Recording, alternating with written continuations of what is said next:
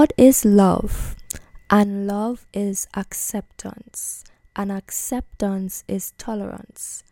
Do you believe all these statements to be true? If so, then this statement, God is tolerance, is also true. However, this statement taken out of context can be detrimental to your salvation. I am going to show you how the devil turns God's truth into a lie that traps God's people into a false sense of security. You're listening to the Christian Chemist podcast, where I share the truths God has revealed to me from the point of view of a Seventh day Adventist with a highly analytical personality. In this episode, I will break down one of the devil's many deceptions using simultaneous equations and substitutions to exemplify how the devil takes the truth, God is equal to love, and twists it into a lie, God is equal to tolerance. The Bible tells us explicitly that God is love in 1 John chapter 4 verses 7 to 10. Beloved, let us love one another, for love is of God, and every one that loveth is born of God, and knoweth God. He that loveth not knoweth not God, for God is love. In this was manifested the love of God toward us because that God sent his only begotten Son into the world that we might live through him. Herein is love, not that we loved God, but that he loved us and sent his Son to be the propitiation of our sins. The Bible reiterates the self sacrificing component of love in Romans chapter 5, verse 8.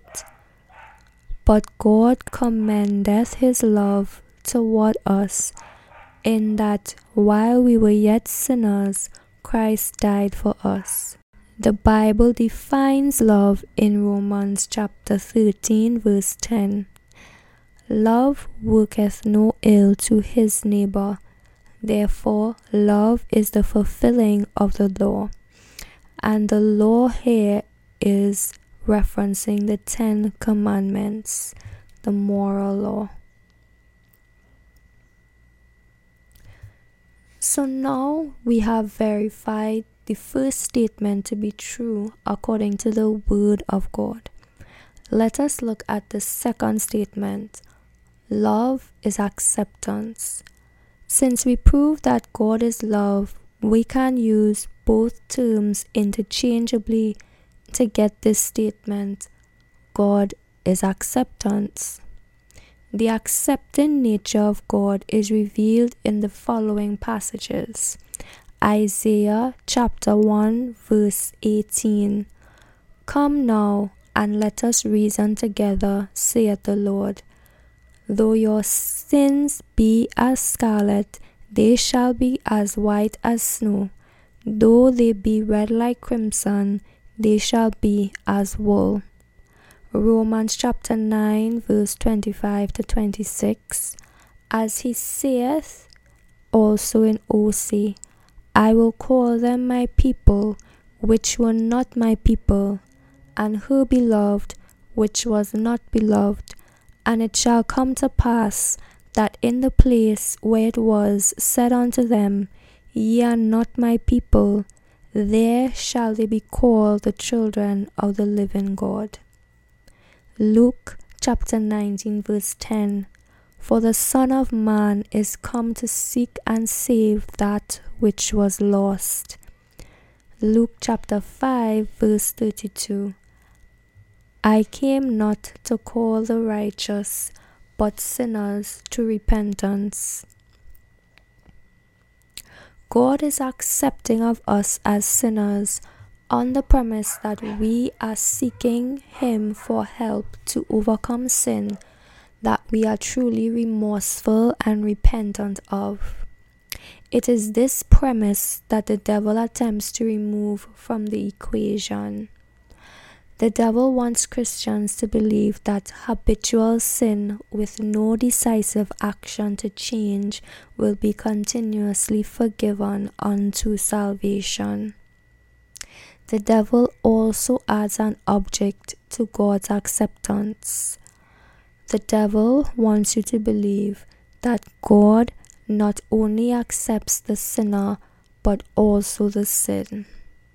And herein lies the devil's first layer of deception that sin and sinner are one and the same. The devil is known in the Bible as the father of lies. He is seen to deceive us throughout the Bible in Genesis chapter 3, verses 2 to 6. And the woman said unto the serpent, we may eat of the fruit of the trees of the garden, but the fruit of the tree which is in the midst of the garden, God hath said, Ye shall not eat of it, neither shall ye touch it, lest ye die. And the serpent said unto the woman, Ye shall not surely die, for God doth know that in the day ye eat thereof, then your eyes shall be opened, and ye shall be as gods, knowing good and evil. And when the woman saw that the tree was good for food, and that it was pleasant to the eyes, and a tree to be desired to make one wise, she took the fruit thereof and did eat, and also gave unto her husband with her, and he did eat. Now let's look at the third statement. Acceptance is tolerance. Since we also prove that God is acceptance, we can swap out acceptance for God and get the final statement God is tolerance. In this context, we will take the meaning of tolerance to be the act of allowing something. So, what is the one thing that God allows?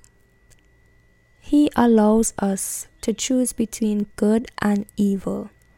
God gives us free will. When you choose to follow God, however, there are certain expectations and judgments that comes with that choice. Here's an example of God's expectations of us as Christians. Romans chapter 12, verse 2. And be not conformed to this world, but be ye transformed by the renewing of your mind, that ye may prove what is that good and acceptable and perfect will of God. There's also insight to our judgment as Christians in Romans chapter 1, verse 18. For the wrath of God is revealed from heaven against all ungodliness and unrighteousness of men who hold the truth in unrighteousness. So you may still be asking yourself, is God tolerant or isn't he? In Genesis, God banished Adam and Eve out of the Garden of Eden because of sin.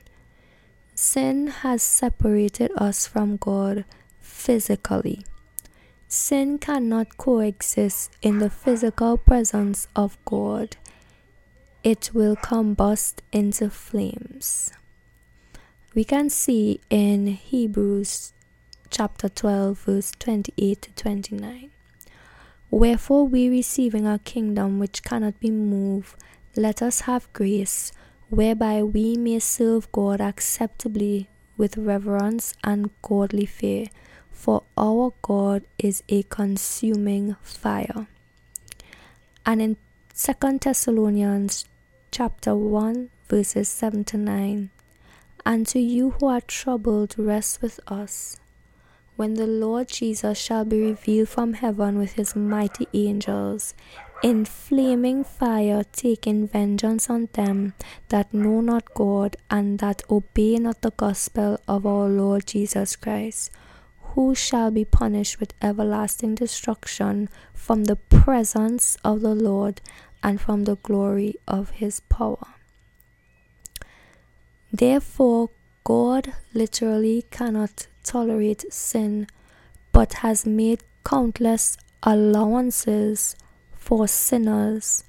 The Bible makes a clear distinction between sin and sinners. So remember when I said that the devil's first layer of deception is that sin and sinner are one and the same? If you fall prey to this trap, you will be led to believe that God accepts both sinner and sin. And the final statement, God is tolerance, will be interpreted as God is tolerant of both sinner and sin.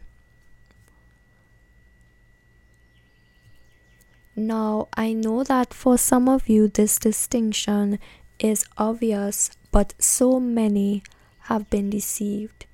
We see it in the lobbying for gay marriages in church.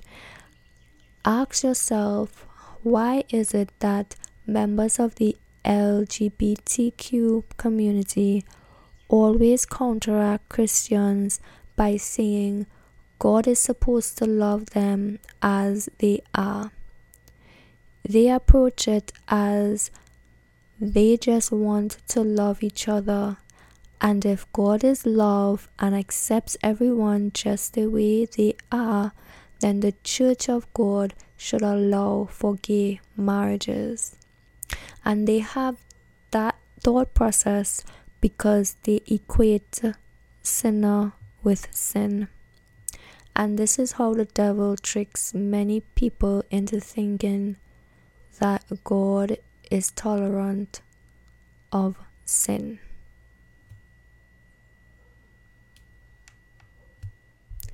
Thank you for listening to the Christian Chemist podcast. Until next time.